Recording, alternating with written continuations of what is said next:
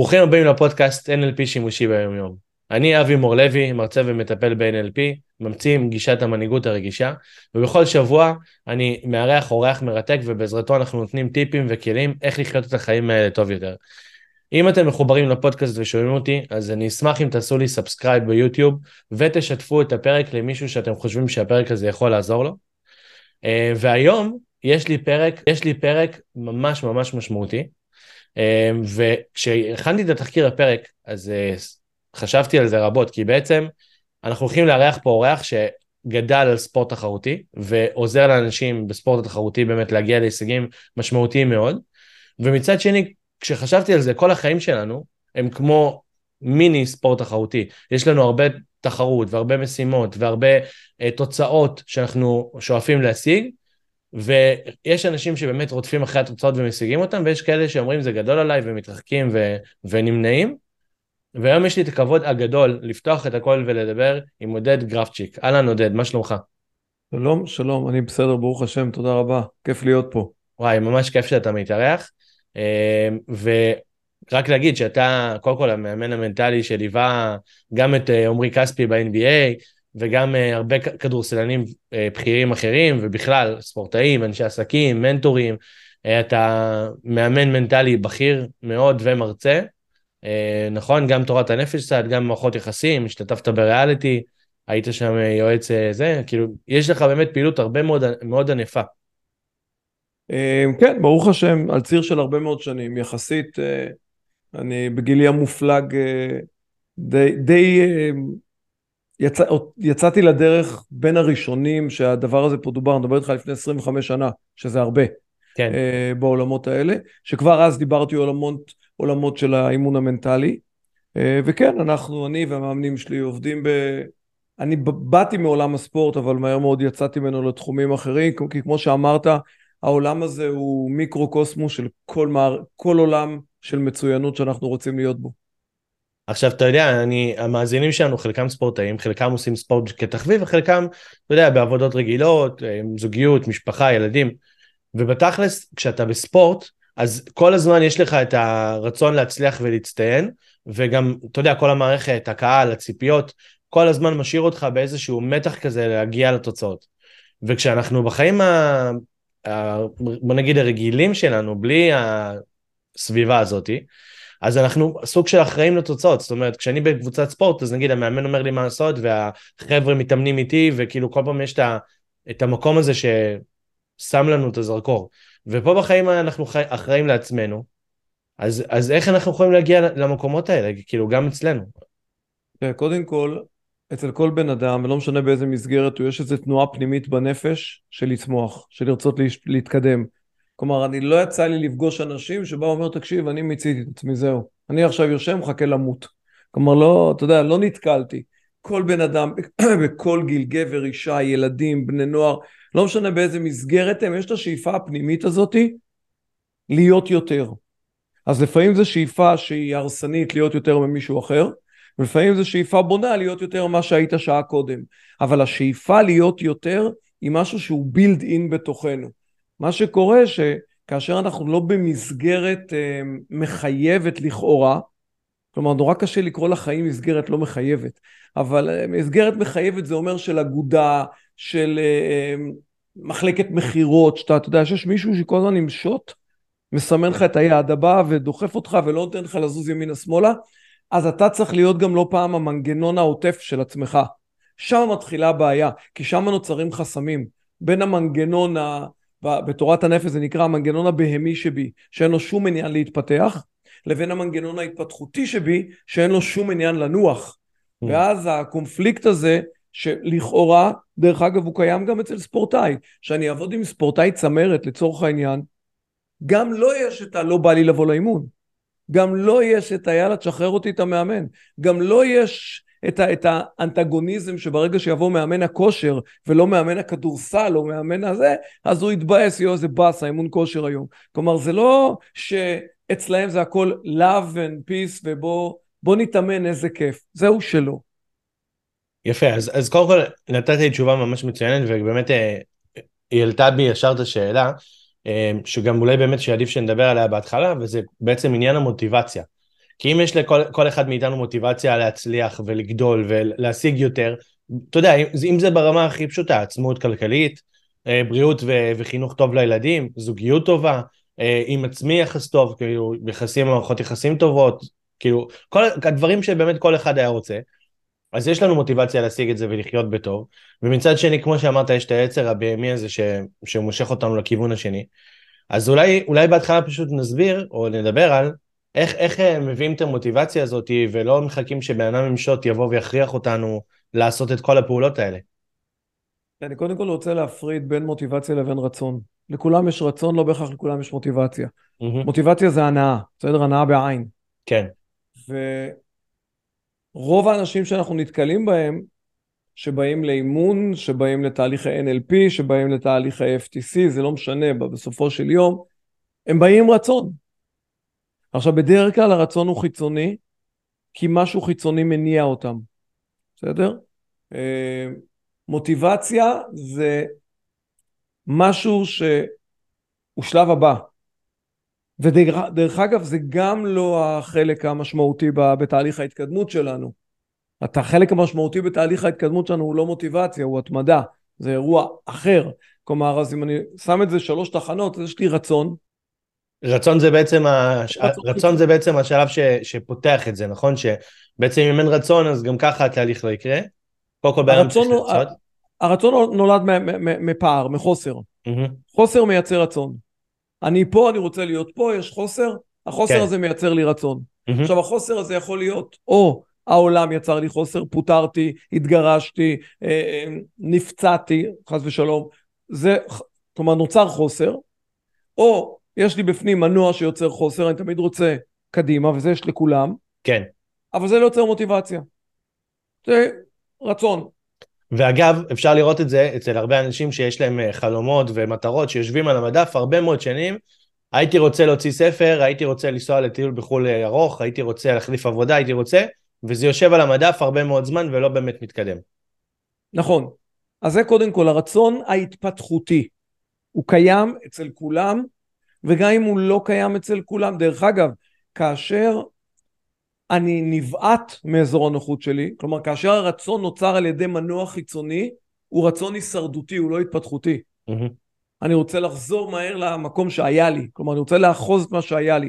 הרצון שאם הוא יהיה מנוהל נכון בפנים הוא רצון התפתחותי, בסדר? אז זה אחד. שתיים, אני צריך איזשהו מנוע שיניע את הרצון הזה. פה מתחיל המפגש של המתאמנים, איתך, איתי, עם, עם, עם, עם אנשי מקצוע, שיש לי חסם. עכשיו, מה זה חסם? בגדול, חסם זה רצון יותר חזק מהרצון הזה. יש איזה רצון שמשאיר אותך במקום. אתה יכול לקרוא לרצון הזה פחד, אבל הוא משהו יותר חזק ממה ש... כי אם יש משהו שרוצה לגרום לך ללכת, ומשהו אחר שגורם לך לא ללכת, אז עובדתית יש לך רצון גדול יותר לא ללכת. בסדר? נכון. אתה יודע, זה מזכיר לי שאם אני לוקח אה, נגיד מכונית קטנה, ו- ומסיע אותה נגיד על אה, משהו שהוא חלק, אני נוסעת ממש מהר. אבל אם אני אזיז אותה נגיד בתוך בוץ, אז היא, ת- היא תיתקע בבוץ, היא לא תזוז. נכון, השאלה, הנקודה היא שהבוץ הוא אצלנו. כן, ברור, זה חסם אנחנו, פנימי שלנו, אין ספק. אנחנו הבוץ. ואז השלב הבא, אחרי שהנענו את המוטיבציה, שעוד שנייה נדבר על זה, הנענו את המוטיבציה, אז השאלה היא ההתמדה, ששמה זה מנצח. כי על תהליכי אורך של חיים, ברוב הזמן, ברוב הקטגוריות בחיים, על פי הגדרת ההצלחה הקונבנציונלית, אנחנו רוב הזמן נכשלים. ושם אתה צריך התמדה, כי כשאתה מצליח, אין בעיה שתהיה לך מוטיבציה. אין בעיה להתמיד שהכל הולך. אין בעיה נכון. לזרוק לסל שתמיד אתה קולע. אין לך שום בעיה. הבעיה היא ש-80% מהחיים הדברים לא קורים כמו שאנחנו רוצים. ואם אנחנו אוחזים בהגדרת ההצלחה הקונבנציונלית, אנחנו בבעיה. עכשיו, לשאלת המוטיבציה, שזו היחידה השנייה, רצון, מוטיבציה, התמדה, אוקיי? המוטיבציה זה אותו מנוע פנימי שיגרום לי לעשות אקסקיוט לרצון שלי. והליבה, עמוד שדרה של המוטיבציה זה משמעות. זו השאלה האם יש משהו גדול יותר ממני שבגינו אני עושה את מה שאני עושה? ו- דרך אגב, זה, זה הליבה של תורת הנפש היהודית. עכשיו בעצם משהו יותר גדול ממני, אתה יודע, המאזינים שלנו שומעים ואומרים, משהו גדול ממני זה צריך להיות משהו גרנדיוזי, אבל זה גם יכול להיות אה, נגיד עבור הילדים שלי, עבור הזוגיות שלי, נכון? זאת אומרת עבור המשפחה שלי. ערך שהוא יותר גדול ממני. עכשיו למה זה, קודם כל כן, ילדים, ילדים זה לא ערך יותר גדול. המשמעות שאני צריך לתת לילדים זה ערך יותר גדול. כן. אוקיי? זוגיות זה לא ערך יותר גדול. המשמעות שאני צריך לתת לזוגיות זה ערך יותר גדול. כלומר, המילה משמעות היא מאוד מאוד קריטית. Mm-hmm. אוקיי? עכשיו, אם אני, אה, למשל, יש גורם, גורמי מוטיבציה שבן אדם יוצא לחפש משמעות. אני רוצה משמעות. זה גורם מוטיבציה הישרדותי, יש לו פג תוקף נורא מהיר. כי אתה תתאכזב נורא מהר, כי אתה לא תמצא בחוץ משמעות. נכון. אבל אם אתה יוצא לעולם לתת משמעות, לתת משמעות, אתה מבין שכל רגע שאתה לא נותן משמעות, אתה לא במימוש עצמי, איזשהו state of mind חדש, אוקיי? כי בשביל זה אתה פה בעולם, אתה לא פה בעולם בשביל לקבל מהעולם כלום. מעצם הרגע שנולדת כבר קיבלת את כל מה שמגיע לך. קיבלת יכולות, קיבלת כישורים, קיבלת פוטנציאל וקיבלת עולם בשביל להשפיע עליו. עכשיו, אם אני מבין את זה, אז כל שנייה שאני לא נותן משמעות, אני מבוזבז. אם אני בונה את זה כמודל מוטיבציוני, אז זה יסגור לי את פערי הרצון. וזה גם יניע אותי קדימה. עכשיו חשוב גם להגיד שבעצם אה, כל בן אדם עם, עם האופי שלו וה, ומשהו, המתנות, המתנות שהוא קיבל בעולם, אז המשמעות שלו לעולם היא אחרת. זאת אומרת, יש בן אדם שנגיד, דוגמה, רודף צדק ונגיד הוא יהיה עורך דין מצוין ובאמת יהיה חשוב לו נורא הצדק והכל. יש בן אדם שנורא חשוב לו נגיד להשפיע על אנשים ו... ו לדרבן אותם ואז הוא יהיה נגיד מאמן אה, אתה יודע של, של אנשים ש, שמדרבן אותם כאילו כל אחד בעצם עם, עם המתנות שהוא קיבל. לגמרי זה, זה מאוד חשוב, אני, אני, הספר השני שכתבתי נקרא טביעת אצבע. ובדיוק במקום הזה, לכל אחד מאיתנו יש את הטביעת אצבע שלו. והטביעת אצבע זה היוניקנס, הייחודיות של האדם בעולם, שאין שני לו. ולכן, אתה יודע, דרך אגב, אני לוקח את זה עוד צעד אחד קדימה, ולפעמים אני מייצר אנטגוניזם אצל אנשי עסקים בעיקר, ואני אוהב את זה, אוקיי? שאני גם, בכלל, אין תחרות גם. אם אין עוד אחד כמוך אז אין באמת תחרות. תחרות שיש שניים שהם אותו דבר. התקלה שלנו בחיים שאנחנו רוצים להיות כמו מישהו אחר. אנחנו כופים על עצמנו תחרות בזה שאנחנו מוותרים על הייחודיות שלנו. אני רוצה להיות כמו אבי. אתה לא יכול להיות, אבל רגע, אתם, הוא מאמן ואתה מאמן, הוא ב... נכון, אבל לא יעזור כלום. ואתה תראה על ציר השנים, אתה תהיה שם מספיק שנים, שלקוחות שהיו אצל עודד פתאום באים לאבי, ולקוחות שהיו אצל אבי פתאום באים לעודד, ולא כי אבי לא טוב, אבל אבי לא מתאים להם ועודד לא מתאים לאלה. כלומר, כן. זה, זה, זה, זה עולם שלם שאתה בונה אותו סביב המקום הזה של אתה מאוד ייחודי, ואתה יודע, חברות שעונים, טלפונים, תמיד עושים limited edition. נכון. מהדורה מיוחדת. ועל המהדורה הזאת לוקחים פי עשר, פי מאה, פי מיליון. אם אדם יחיה בעולם והוא יבין שהוא מהדרה מיוחדת, וככה הוא יסתובב, דרך אגב, בלי לגרום לו לגאווה ולעוף על עצמו, כי גם מי שעומד מולו הוא מהדורה מיוחדת. בדיוק. ואז, ואז, אתה יודע, אין לי מה להרים את הראש, מה אני מתנשא? אתה מהדורה מיוחדת כדי להסתובב בעולם רגוע, לא כדי להתרומם מעל מישהו אחר, כי אם אתה מתרומם מעל מישהו אחר, אתה לא רגוע. אתה יודע, דיברת הרבה על המקום הזה של ההשוואה, שאני רוצה להיות כמוהו, שבעצם חסר לי, שאני לא מספיק טוב, שאני רוצה עוד... אסון. ואני חושב שכאילו פה הבאנו את הזווית ההפוך, שהזווית ההפוך זה בעצם מה המתנות שלי, מה המשמעות שלי, איפה, ה, איפה החוזקות שלי באות לידי ביטוי בצורה המיטבית ביותר, ואם אני יוניק, ואם אני כאילו בעצם מהדורה מיוחדת כמו כל אחד אחר, אז לא, יש לי מתנות לא שייחודיות לי. זה לא אם, אני יוניק. אני יוניק, בדיוק. נקודה. אני בעצם מהדורה מיוחדת של, של עצמי, של איך שהתפתחתי, של מה שלמדתי, של המתנות שקיבלתי, ואז אם אני חוקר ולומד מה החוזקות שלי, מה המתנות שקיבלתי. אתה יודע, לפעמים מספיק להסתכל על העבר, על אירועים שהיה לי בהם ממש, ממש שמח וממש מאושר וממש פורח, ולשאול את עצמי מה בא לידי ביטוי שם, איזה ערכים, איזה חוזקות, מה היה שם כל כך מיוחד שעשה את האירוע הזה כל כך מאושר, ואז ללמוד מה המתנות שלי ואיפה אני הכי פורח. בסוף או בהתחלה אנחנו צריכים ללכת לשני מודלים. מודל אחד קודם כל, תראה, שתינוק בא לעולם, יש בו כבר את הכל. אם הוא בריא ברוך השם, יש בו את הכל. יש בו את הפוטנציאל, יש בו את הכל. אין בו את הכישורים שהוא צריך ללמוד, אבל יש בו את הכישרון שעל בסיסו הוא לומד את הכישורים, ולכל אחד יש את הכישרון שלו. כלומר, אם התינוק בריא, ברוך השם, ביום שהוא יצא לעולם, יש לו כבר את הפוטנציאל ללכת ולשיר ולרקוד, הכל הכל הכל הכל, אבל הכל נסתר. כשהוא שוכב בעריסה שלו, הוא נראה חסר אונים, אבל בתוכו יש כור גרעיני של יכולות. ולאט לאט הוא מתחיל לחשוף אותם, מתחיל לגלות אותם. אז אם אנחנו נסתכל, ונצא מנקודת הנחה שנסתכל עלינו בני שבוע, נסתכל עלינו היום, נבין כמה גילינו על עצמנו, או יותר נכון כמה גילינו את עצמנו, אוקיי? ובוא נצא מנקודת הנחה שהיום, אתה בחור צעיר, אני פחות, כלומר אני צעיר אבל פחות ממך, אוקיי? בא ואומר שהיום, בנקודת הזמן הזאת, יש בי עוד המון פוטנציאל נסתר, בערך כמו הפער שהיה בי מהיום שנולדתי ועד היום. עכשיו, אם אני מבין את זה, הפוטנציאל שיהיו אינסוף, אם אני מבין את זה, אז אני מבין שיש לי שתי משימות.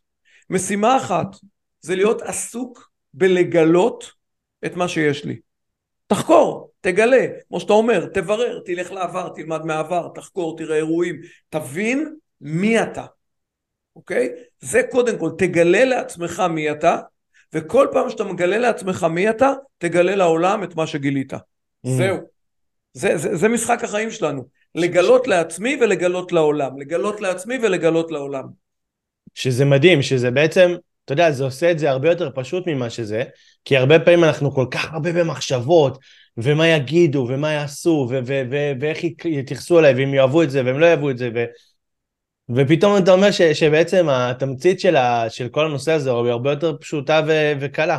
ממש. ברגע שאתה מבין את הוראות ההפעלה, בשיטה שאני עובד, בשיטה שפיתחתי, ה-FTC, ה-Freedom to Choose, mm-hmm. היא בנויה משלוש תחנות, בגדול. תחנה ראשונה מהות, תחנה שנייה ייחודיות, תחנה שלישית התנהלות. כלומר, קודם כל, תגלה למה אתה בכלל פה. בשביל מה אתה פה? איך תגלה את זה? זה מה הייחודיות שלך, תבין מה המשמעות, בשביל מה אתה פה. אז אחד יודע לדבר, ואחד יודע להיות מנטור, ואחד יודע לשיר, ואחד יודע לצייר, ואחד יודע לשחק כדורסל, זה לא משנה. ברגע שתבין מה הייחודיות שלך, תבין למה שמו אותך פה. ו- ו- וזה הופך להיות פשוט כאשר אתה הולך ומבין. עכשיו זה גם, זה גם הופך את ההסתכלות שלי על החיים. זה הסתכלות שלי על העולם, את האינטראקציות שלי עם העולם. האינטראקציה שלי עם העולם היא לא מאיימת עליי, העולם לא נותן לי כלום, הוא לא נותן לי ערך, הוא לא נותן לי משמעות, הוא לא נותן לי כבוד, הוא בסך הכל נותן לי הזדמנות לתת. ודרך אגב, ואם אני אהיה מדויק בזה, הוא גם ייתן לי הרבה כסף על זה. כן, כי בעצם ככל שהערך שלנו יותר עולה בעולם, אנחנו מקבלים יותר כסף על, ה, על הערך הזה. זה לא הערך, שהוא, הערך שאתה נותן לעולם. כן, לא הערך שאתה נותן לעולם, זה, זה מה שהתכוונתי, בדיוק. אתה יודע, אנשים, אתה יודע, ישאלו, מה ההבדל בינך לבין? אם לא תדע לענות על זה.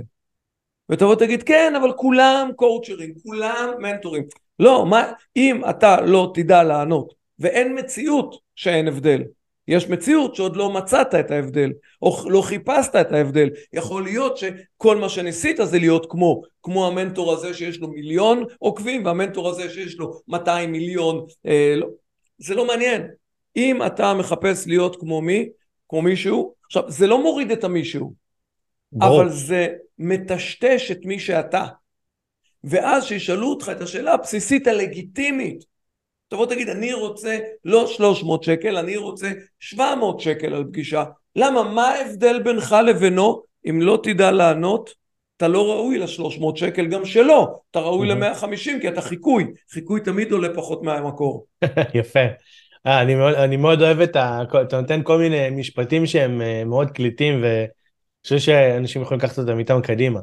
אבל אני רוצה רגע לקחת אותך רגע למקום הצד השני של המתרס, כי בעצם דיברנו עד עכשיו על כאילו איך להצליח והמודל והכל, והזכרנו ממש בקטנה שיש איזשהו חסם כזה ש- שמעכב הרבה מאוד אנשים מלהגיע לשם.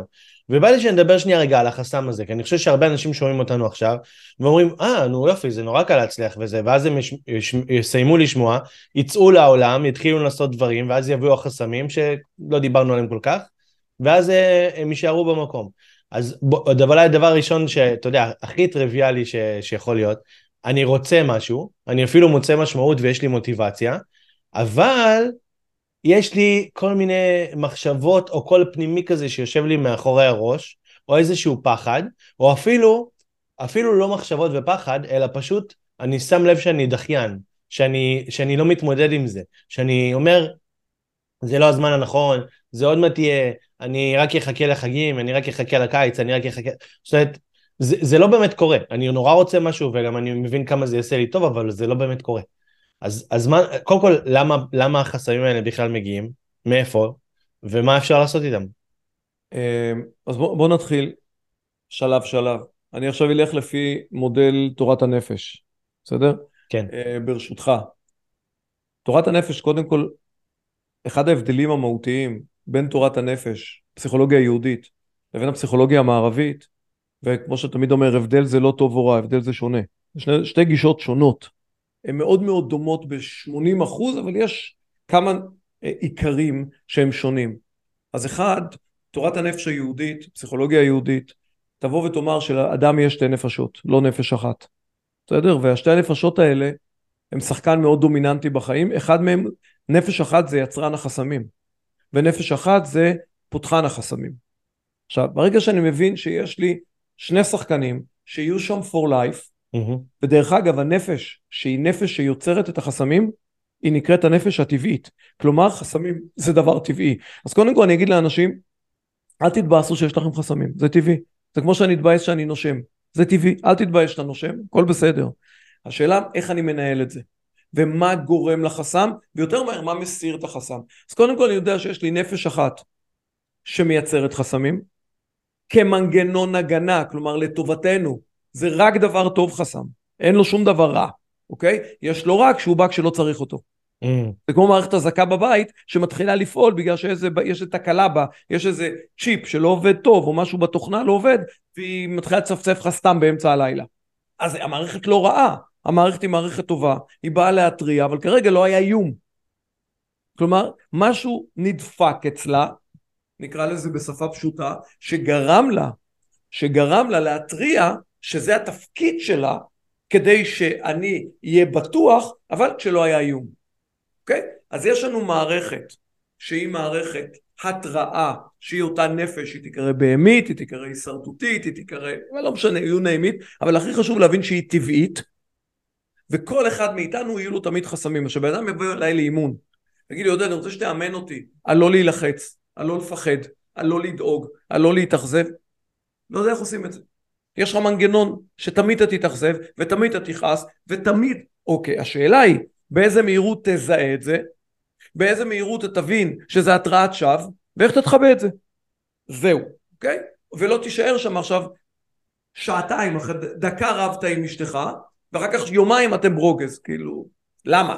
זמן ההתאוששות בעצם מה, מההתראה הוא זמן התאוששות מאוד מאוד ארוך, שבעצם מחבל מאוד uh, במוטיבציה ובא, ובהתמדה של, של הצלחות. לגמרי. עכשיו, אם אני עכשיו בא ואומר, אוקיי, אם אני מבין שיש לי מנגנון, ויש משהו שמפעיל או את החלק ההגנתי, או את החלק ההתקפתי, אם זה בעולם הספורט, למרות שהחלק השני הוא לא התקפתי, הוא התפתחותי, אוקיי? אבל חלק אחד הוא מאוד מגונן עליי, מאוד שומר עליי, חסם זה משהו ששומר עליי מפני משהו, והמשהו שפניו החסם שומר עליי, זה אותו דמיון על עתיד שלילי, אוקיי?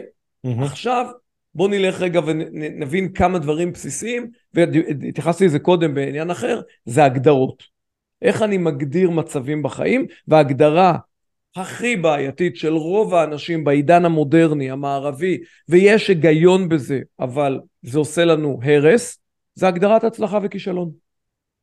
אם נשים לב, הצלחה, אם אני לקחתי חתך אה, אה, רוחבי מאוד גדול ומנסה לחפש מחנה משותף בהגדרת הצלחה בעולם המערבי התחרותי שאנחנו חיים בו, אז הצלחה זה כאשר קרה מה שרציתי שיקרה, תכננתי שיקרה, מתי שרציתי שיקרה ואיך שרציתי שיקרה.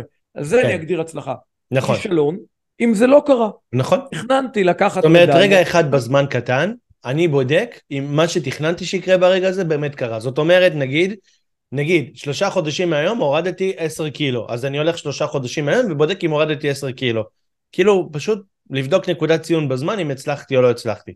אבל אם אנחנו מגדירים הצלחה על פי תוצאה, אוקיי? וככה מגדיר העולם הצלחה. השאלה כן. איך אני מגדיר הצלחה, אוקיי? זה אומר שהצלחה זה משהו שהוא לא בשליטה שלי, כי תוצאה הם לא בשליטות שלי, תוצאות הן לא בשליטה שלי בשום דרך, אין לי שליטה על שום תוצאה בחיים. מי שולט זה כבר עניין אמוני. אחד יגיד מזל, אחד יגיד גורל, אחד יגיד הקדוש ברוך הוא, זה כבר אמוני מי שולט. אבל עובדתי זה שאני לא שולט בתוצאה. אחד, אם אני מייחס הצלחה למשהו שלא בשליטתי, הצלחה הופכת להיות מפחידה. זה אחד. שניים, אם הצלחה זה כאשר קרה מה שרציתי, וכישלון זה כשלא קרה מה שרציתי, שתכננתי, אם בן אדם יבדוק עובדתית, ואנחנו עושים את זה כל הזמן, על ציר החיים שלנו, רוב החיים אנחנו נכשלים. כי רוב החיים לא קורה מה שאנחנו רוצים. זה הבסיס לכל החסמים, כי אם בכל פעולה בחיים אתה יוצא לעולם, כאשר אתה יודע שסיכויי ההצלחה, על פי הגדרת ההצלחה הזאת, הם נמוכים, המנגנון ההגנתי ימנע ממך להתקדם. הוא ייצור לך פחד, ייצור לך לחץ. נכון, סליחה. כי, כי אנשים מפחדים להיכשל, ואם אתה מגדיר איזה שהם מטרות ויוצא הדרך ונכשל, אז הרבה פעמים אנחנו לוקחים את זה בעצם למי, לכמה אנחנו טובים או לא טובים, כאילו לזהות שלנו, למי שאנחנו. זה כבר השלב הבא, האסון הבא שאנחנו עושים. האסון שבא ואומר שאני מגדיר את עצמי על פי התוצאות. זה בדיוק. כבר אירוע... אבל אני עוד קודם, בוא נגדיר את ההצלחה אחרת. כי אם אתה מגדיר הצלחה על פי קרה או לא קרה מה שתכננת, מתי שתכננת, רוב החיים אתה כישלון. עובדתית, סטטיסטית, זה לא משנה איך קוראים לך. גם אם קוראים לך סטף קרי, ואתה כדורסלן הכי טוב, הקלעי הכי טוב ב-NBA, עדיין אתה מחטיא יותר מאשר אתה קולע. עובדתית. נכון. נכון. ואם אתה קוראים לך ארטיום דולגופיאט, שאתה מתעמל הכי טוב בעולם, עדיין יותר תחרויות אתה לא זוכה מאשר אתה כן זוכה. נכון. עדיין אתה הכי טוב בעולם. ואנשים זוכרים את מה שזכית, אבל אתה גם זוכר את מה שלא זכית. אתה בדרך כלל תזכור את מה שלא זכית. נכון. במיוחד שביחס אל מה שזכית, זה 80-20, 90-10. אתה יודע, אתה יכול... זה הזיה. עכשיו, אם אני מבין את זה, אז אני אומר, רגע, ואני יודע שזה יצרן החסמים הגדול ביותר, שלזה מתווסף מה שאתה אמרת, היצרן הבא שבא ואומר, אם אני 80% מהפעמים לא השגתי את מה שאני רוצה, אז אני כישלון. אז גם נכשלתי, גם אני כישלון. הנה נתת עכשיו אוכל לחלק, לנפש הבהמית, שהיא רק תייצר לך חסמים. לא משנה מה אתה רוצה, לא משנה כמה אתה חולם, לא משנה כמה אתה שואף, יהיה כל פנימי שיגיד לך הסיכוי לא קיים. וזה ההבדל אולי בין הרצון למוטיבציה הרבה פעמים, נכון? לגמרי. המוטיבציה היא נגזרת של הגדרת הסיכוי. חסם הוא נגזרת של הגדרת הסיכון. כל עוד הסיכון בתודעה שלי גדול פי מיליון מהסיכוי, וזה כי הגדרתי הצלחה לא נכון, אוקיי? יהיו לי הרבה יותר חסמים מאשר מוטיבציות, ואז, הר... דרך אגב, על הרצון לא משתנה, ואז נוצר תסכול. אתה יודע, עודד, אתה, קודם כל אתה אומר דברים פה מאוד מאוד מאוד חשובים ועמוקים, אה, ואני רוצה רגע לחדד את זה, אפילו לא לחדד, אבל לתת לזה רגע עוד זווית שהיא מאוד מאוד חשובה.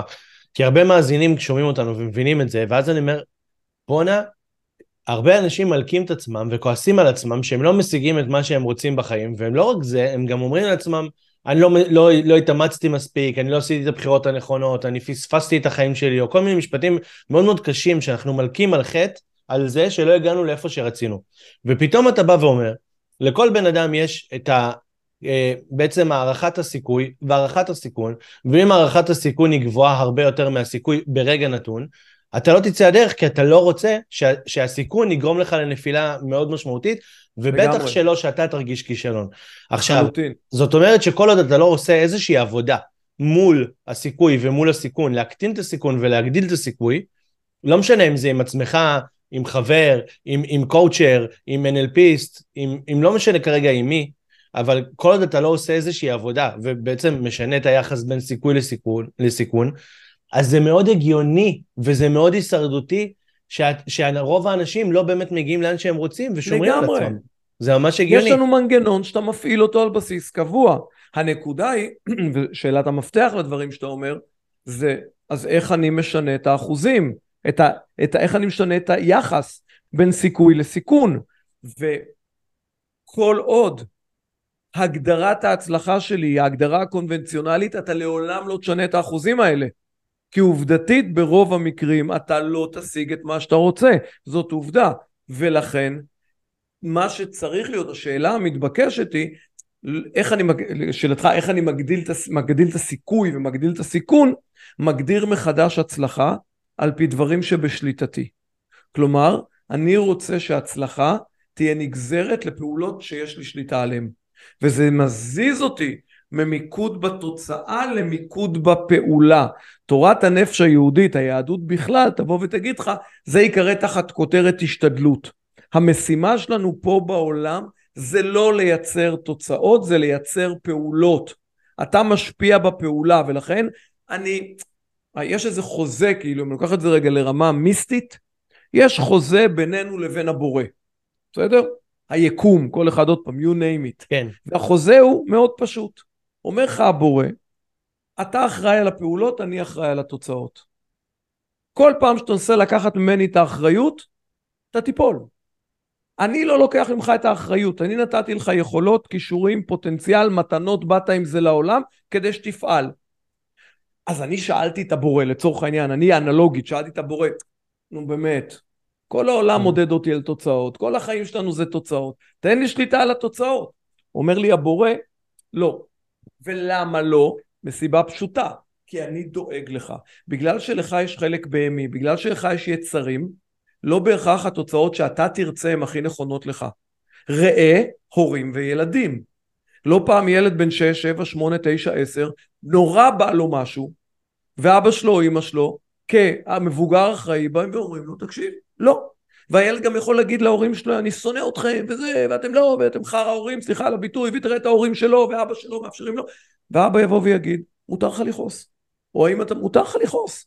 אבל, אני רואה קצת יותר רחב, אומרת נכון. האמא. אני לא רואה פה מתחת לאף, בא לי, עכשיו בא לי, בא לך, יופי.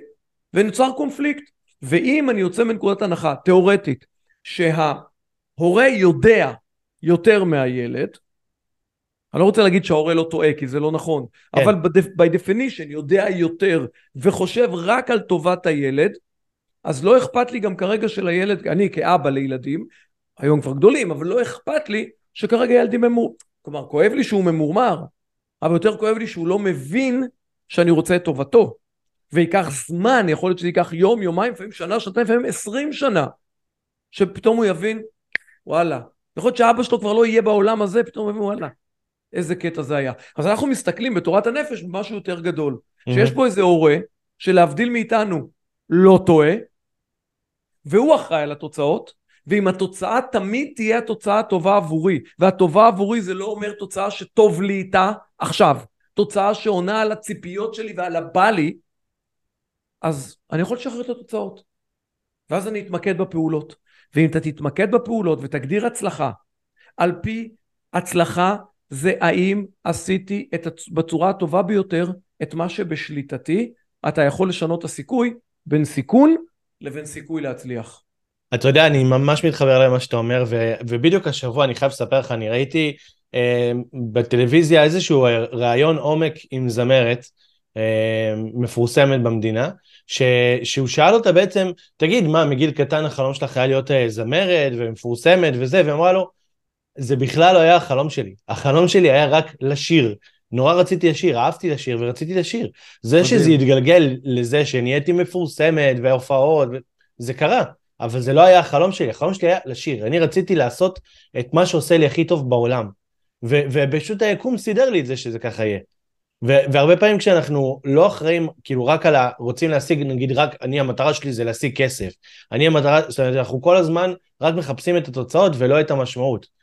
וכשאנחנו מתחברים יותר למשמעות של מה שעושה לנו טוב, ו- ואיפה אנחנו פורחים, ואיפה בעצם המטרות שנשיג הן נכונות לנו, אז זה, התוצאות יבואו מאליהם, בקצב שלהם, בלי שאנחנו כל הזמן רק נחשוב וננסה להשיג אותם בכוח. תראה, התוצאות יקרו כזה, זה כל כך נכון, אתה יודע, זה, זה ממש יפה מה שאמרה, אני בסך הכל רציתי לשיר, ו, ו, ואז היא עבדה בלשיר. בדיוק, לא היא עבדה בלשיר, לא זה הכל. הכל הגיע. אליה, אתה מבין? הכל הגיע אליה. הצעות הגיעו אליה, והזדמנויות, זאת אומרת, אנשים באו ועזרו, כאילו הכל, כל היקום מתגייס, שהיא תשיר. זה, אה. זה הרעיון. נכון, אבל אני גם לא רוצה לתת לאנשים אשליה, אם אתם תעשו, אז כל מה, אז עוד פעם, כל מה שאתם רוצים שיקרה, יקרה. לא, לא כל מה שאנחנו רוצים שיקרה, יקרה. אנשים באים אליי ואני לא מסוג, נקרא לזה מנטורים, שיגיד לך שכל מה שתרצה, רק תרצה, רק תהיה מכוון מטרה והכל יקרה. זה לא נכון, זה שקר. זה, עודד, זה דעתי, כן? חס ושלום, כן. אני לא... זו דעתי האישית, זה אני מאמין שלי, אין לי שליטה על תוצאות, לא כל מה שאני רוצה קורה. בסוף כי אם כל מה שהייתי רוצה קורה, אז כל ספורטאי היה זוכה תמיד באליפויות, וכל אחד היה לוקח מדליות, וכל אחד היה לו כסף כמו שהוא רוצה, ויש מספיק אנשים שעושים נכון ועובדים נכון, ולא ממלאים את קיסריה, ועושים, ממשיכים לשיר ערבי קריוקי, ומרוויחים כסף מזה.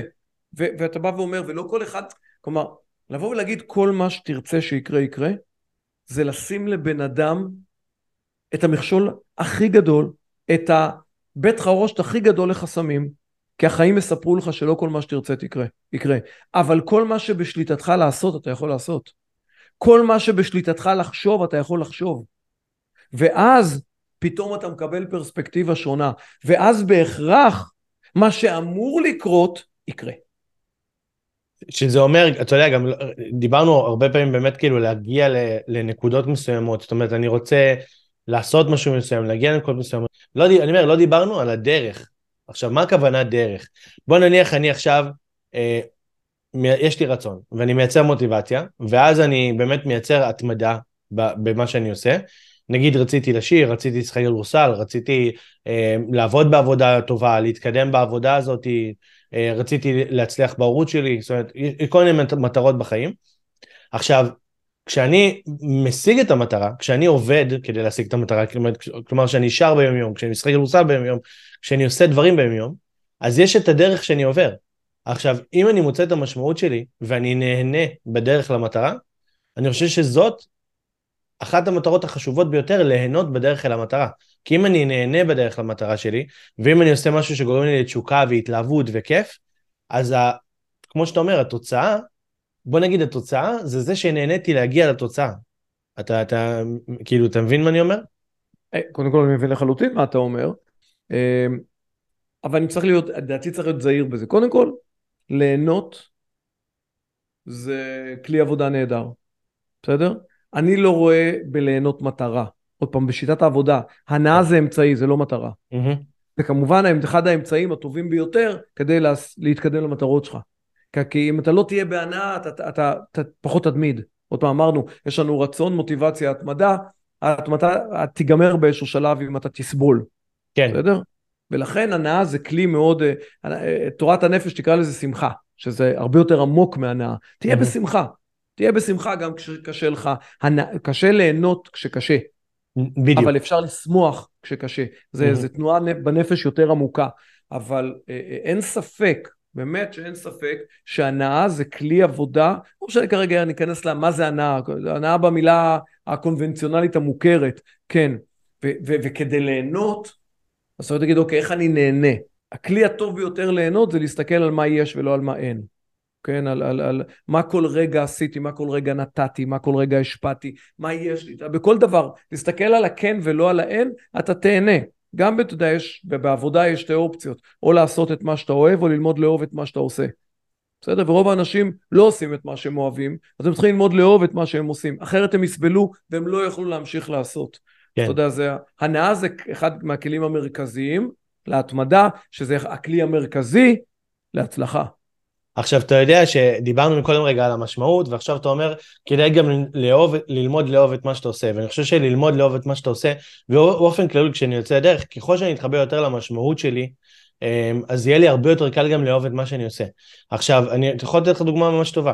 אני נגיד מקליט את הפודקאסט, אני כבר פרק 63, כבר, אה, אתה יודע, מעל שנתיים נראה לי, אני עושה פעם בשבועיים, ועושה תחקיר על בן וקורא, ומכין את הפרק, ומכין שאלות, ואחר כך עורך אותו, ומפרסם אותו בכל מקום, והכל, והיו רגעים שאמרתי כאילו, מה, מה, מה הפואנטה? אני, אני, אני מפרסם את הפודקאסט ודברים לא כל כך קורים, והיה לי הרבה ספקות על זה, ואז שמעתי משהו שהיה נורא נורא חשוב, שבעצם יש את, ה, את מה שאתה עושה, ואתה שולח את אה, לחמך על פני המים, אבל אתה לא יודע לאן הוא מגיע, אתה לא יודע לכמה אוזניים הוא הגיע, ואתה לא יודע לכמה אנשים הוא השפיע, אתה לא מבין כמה, כמה טוב עשית בעולם. ואז כשבעצם חזרתי להתבונן על זה, שבעצם כשאני מקליט את הפודקאסט ואני שולח אותו על פני המים, והוא מגיע לכל מיני אוזניים שפתאום עושות שינוי בעולם, ופתאום אה, מקבלים כוחות, ופתאום רואים דברים אחרת, התחברתי חזרה למשמעות שלי, ופתאום בא לי להקליט את הפרקים האלה, כי אני התחברתי שוב למשמעות, אני מבין כמה טוב אני עושה. אתה מבין? וזה גורם מוטיבציה לדעתי מאוד משמעותי.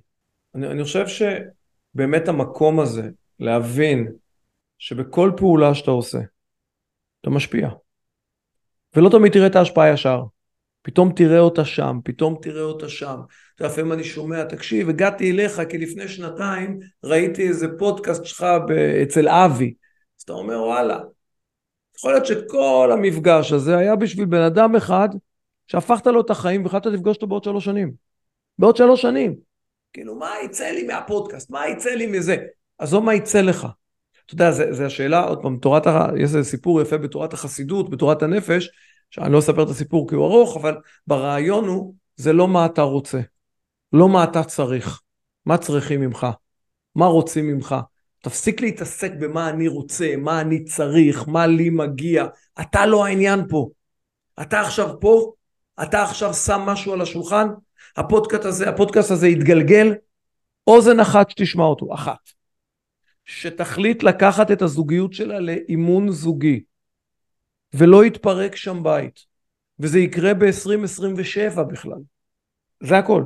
בשביל כל הסיפור של החיים שלך יכול להיות בשביל הזוג הזה ש... ברגע שאתה מבין שכל מה שאתה עושה, רק תעשה, רק תעשה, רק תשפיע, רק תעלה לרשתות. היום הכל נגיש כל כך, היום גם לא צריך כסף יותר מדי. פתח אינסטגרם, פתח מצלמה, יש לך מה להגיד, ואין מישהו שאין לו מה להגיד. תגיד. אל, אל תקטול אנשים, אל תרד על אנשים, אל תאדיר את עצמך, אתה לא העניין. יש לך ערך, תחפש את הערך שלך, תן אותו לעולם. זה, זה, זה, זה, זה התחושה הכי טובה בעולם. שזה גם בעצם באיזשהו מקום רגע להתחבר לאהבה ולהתחבר, אתה יודע, לכבוד ולרעות, ובעצם לראות, את, לראות בטוב, כי הרי כשאתה יורד על אנשים, כשאתה מצמצם אנשים וזה, אתה לא רואה בטוב, אתה רואה הפוך. ו- וכשאתה רואה בטוב, אתה פותח את הלב, וכשאתה בא באהבה, וכשאתה נותן מהערך שלך, שהוא ייחודי לך, אתה עושה טוב בעולם. והטוב הזה, גמרי. בסופו של דבר, יחזור אליך. חד משמעי. אבל, אבל המפתח הוא לעשות. כן. המפתח הוא לעשות. דרך אגב, בקבלה העולם הזה נקרא עולם העשייה. העולם הזה נקרא עולם העשייה. תעשה, תעשה, תעשה, תשתדל, תשפיע, תלך, אבל תזהה את הייחודיות שלך.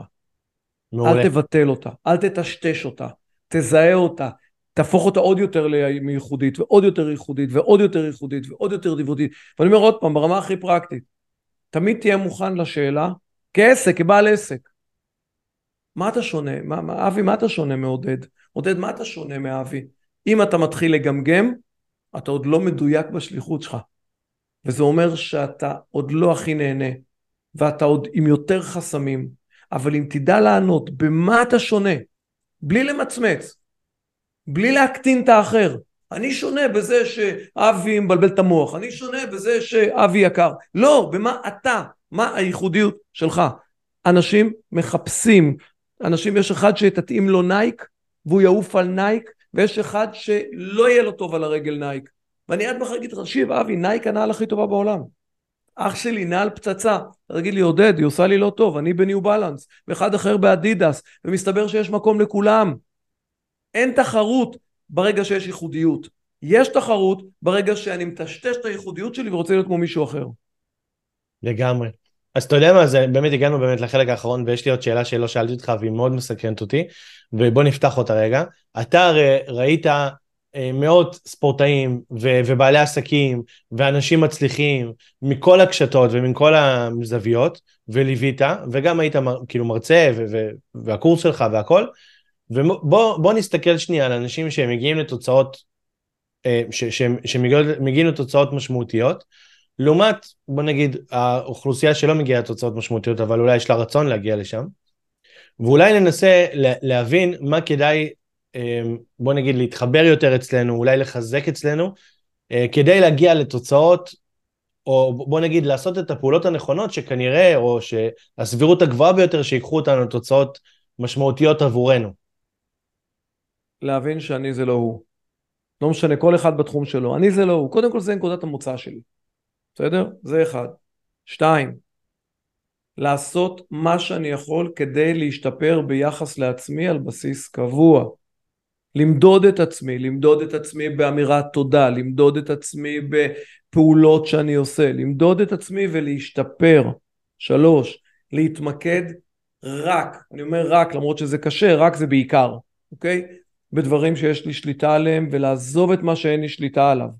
ארבע, עכשיו זה לא בהכרח הסדר, ארבע, לזהות את המתנות שקיבלתי. לזהות את המתנות, לא לנסות לחפש מקצוע כי מישהו אחר עושה בו כסף. אה, תקשיב אח שלי, להיות קואוצ'ר אפשר לעשות ארגזים. אתה לא מתאים לזה, נשמה. אתה יודע לשיר, את יודעת לרקוד, אתה יודע לצייר, אתה יודע לקלוע לסל, עזוב אותך. זה לא, אל תהיה במקצוע כי יש לו טייטל. תהיה מי שאתה, באמת, באמת, באמת. תזהה את האיחוד בכן בעזרת מאמן, NLPיסט, זה לא משנה. שמישהו תבוא למאמן, אל תגיד לו אני רוצה, ל... לא. אני רוצה לזהות מה המתנות שקיבלתי שאיתם אני רוצה, יכול להשפיע בעולם הכי טוב. זה שאלת האימון האולטימטיבית. תעזור לי להכיר את עצמי. לא תעזור לי להיות, תעזור לי להיות הכי טוב. לא רוצה להיות הכי טוב. אני רוצה לזהות את המתנות שקיבלתי. אם תזהה את המתנות שקיבלת, תזכך אותן, תשדרג אותן, תפעל בתחומי העולם שבשליטתך. תפסיק לנסות להיות חיקוי של מישהו אחר. אתה תהיה בהכרח הכי טוב שאתה יכול, במה שאתה יכול. ואתה תהיה NBA בתחום שלך, אתה לא חייב להיות ב-NBA. אתה לא חייב להיות ב-NBA ואתה עדיין יכול להיות הכי טוב שאתה יכול ולהשפיע הכי שאתה יכול, ולא היית ב-NBA, הכל בסדר. אני חושב, אם אני מסתובב סביב השלוש-ארבע נקודות המרכזיות האלה, אתה גם תהנה, אתה גם תשנה את היחס בין כישלונות להצלחות, אתה גם תשנה את היחס בין סיכוי לסיכון, משם בין חסמים למוטיבציה, ואתה חי את החיים, ואתה נהנה מהחיים, וכיף לך. האם יש לך קשיים? כן. האם כל מה שתרצה שיקרה יקרה? לא. אבל טבעתי את טביעת האצבע שלי בעולם. קודם כל זה ממש מקסים מה שאתה אומר, ואני רוצה להוסיף אה, זווית נוספת, אה, ש- שלא הזכרת, שזה בעצם, נכון הרי יש סיכוי ויש סיכון, וככל שהסיכון גדול יותר ככה לא נתקדם, כי אנחנו שומרים על עצמנו. עכשיו הזווית הנוספת שרציתי להגיד זה שהסיכון הרבה פעמים מגיע מאיתנו, למה? כי כשאני רוצה להיות כמו מישהו אחר, ואני לא מצליח להגיע אליו, או שאני, נגיד, האופי שלי שונה ממנו, והוא הגיע בזכות האופי שלו, והאופי שלי כנראה יש לו דרך אחרת, אבל אני מנסה ללכת לדרך הזאת, אז כשאני לא מגיע לאן שרציתי כמוהו, אז אני הרבה פעמים מבקר את עצמי, יורד על עצמי, כועס על עצמי, מתבאס על עצמי, כי לא הצלחתי להגיע למשהו שהוא הצליח להגיע אליו, ואז הסיכון בתוכי גדל, כי הסיכון לא רק כלפי חוץ, הוא גם, הוא גם פנימה הרי, נכון? ואז uh, כשאתה אומר כאילו תדע מה המתנות שלך ותלך עם מי שאתה ולא נגד מי שאתה, אז בעצם הסיכוי גדל, הסיכון קטן, וגם השקט הפנימי, היחס שלך אליך, פתאום אתה הופך להיות חבר, ולא, ולא הופך להיות אחד שרודה ונלחם. חד משמעי. ו... חד משמעי. וזה מאוד שם. משמעותי, כי זה מוריד את הסכנה וזה מוריד את הסיכונים. לגמרי, זה, זה, זה, זה, על, זה צריך, על זה אנשים צריכים לעבוד. לא, לא, אחרי המר... לא לעבוד כדי לסגור איזשהו מרדף אינסופי למשהו שלעולם לא ישיגו. זה הכי מתסכל שיש. נכון, ואני הרבה פעמים קורא לדבר, למסע הזה לחזור הביתה. כשאתה בעצם כל הזמן מנסה ומנסה ויוצא ומחפש וזה, ו, ובעצם לחזור הביתה, לגמרי. שנייה לחזור פנימה ולראות מה יש לי, מה קיבלתי מתנות, מה, מה כבר קיים. זאת אומרת, אתה יודע, תחשוב, האדם הקדמון, היה לו מערה, והיה לו שם קצת אוכל, והוא פחד שהחורף יגיע, אז, אז הוא לא ישב עם האוכל שלו, הוא כל הזמן יצא לחפש עוד אוכל, עוד אוכל, עוד אוכל, עוד אוכל, כי הוא לא יודע כמה החורף יהיה קשה, והוא לא יודע כמה אוכל יספיק לו. אבל היום אנחנו כבר לא האדם הקדמון, ואנחנו יכולים לשבת במערה ולהסתכל באוכל שיש לנו ולהגיד, וואלה, יש פה אוכל, יש פה פירות, יש פה ירקות, יש, יש פה אוכל, יש כאן אוכל, וזה מגדיל את הסיכוי שלנו בהרבה ומוריד את הסיכונים. לגמרי. יפה. אז קודם כל אני באמת רוצה להודות לך מקרב לב על הפרק, היה לי ממש ממש מרתק ומעניין. תודה רבה גם לי. אה, ובאמת, כאילו דיברנו על המון דברים, גם תורת הנפש, גם המימון המנטלי, אה, ואני אשמח אה, אם תספר ככה בכמה מילים באמת איך ממשיכים לשמוע את, ה, את כל, כל הטוב שאתה מביא. אני גם אשים קישור אחר כך באתר. אז, אז, אז באמת אפשר בשמחה להצטרף בערוץ היוטיוב שלי, לעשות subscribe, לשמוע כל הזמן עולים תכנים קצרים יותר, קצרים פחות, כל הזמן תכנים מתורת עולמות הנפש, הפסיכולוגיה היהודית, אבל שמחוברים לחוסן מנטלי בלבד. אינסטגרם, אינסטגרם שלי, תצרף את הקישור. כן. אני, אני, יש לנו את שיטת FTC, קורס FTC, קורס שמלמד את השיטה, שיטת חוסן מנטלי, על פי תורת הנפש היהודית. אה, ממש מודל מובנה, שמונה שלבים מאוד מובנים, דיברנו עליהם ככה בקצרה ככה, אבל בצורה מאוד מובנית, אז תמיד אני מזמין אנשים להצטרף, קורסים נפתחים כל הזמן. אה, אפשר כל יום שני, גם אתה היום מוזמן, כל יום שני, תשע וחצי בערב, יש שיעור טניה מנטלית, אה, שיעור זום פתוח לכולם, כמובן ללא עלות, תצטרף, תצטרפים לקבוצה, יש לנו היום כבר קהילה של מעל 600 איש, מדהים. ש, שמגיעים ושומעים כלים לעולם החוסן המנטלי, הכל סביב עולמות החוסן המנטלי. ו- ו- וכמו שאמרנו uh, מקודם, ובאמת זה נורא נורא חשוב להבין, שיש הרבה אנשים שיושב בהם רצון, וגם, אני אגיד לך גם יותר מזה, אנשים שמאזינים לפודקאסט, זה אנשים שיש בהם רצון, והם רוצים, הם רוצים להגיע למקומות האלה, כי אחרת הם לא היו לוקחים כלים של התפתחות אישית והתקדמות. ויצירת המוטיבציה זה באמת לחזור הביתה, להכיר את עצמך, להכיר את המתנות שלך, ואז לצאת לדרך ולייצר התמדה, וההתמדה תביא בסופו של דבר את ההצלחה, כל אחד לפי איך שהוא מגדיר אותה, משמעי. ומה שחשוב לו. חד משמעי. מעולה. אז עודד, באמת תודה רבה, היה ממש מרתק. תודה לך אבי. תודה, תודה.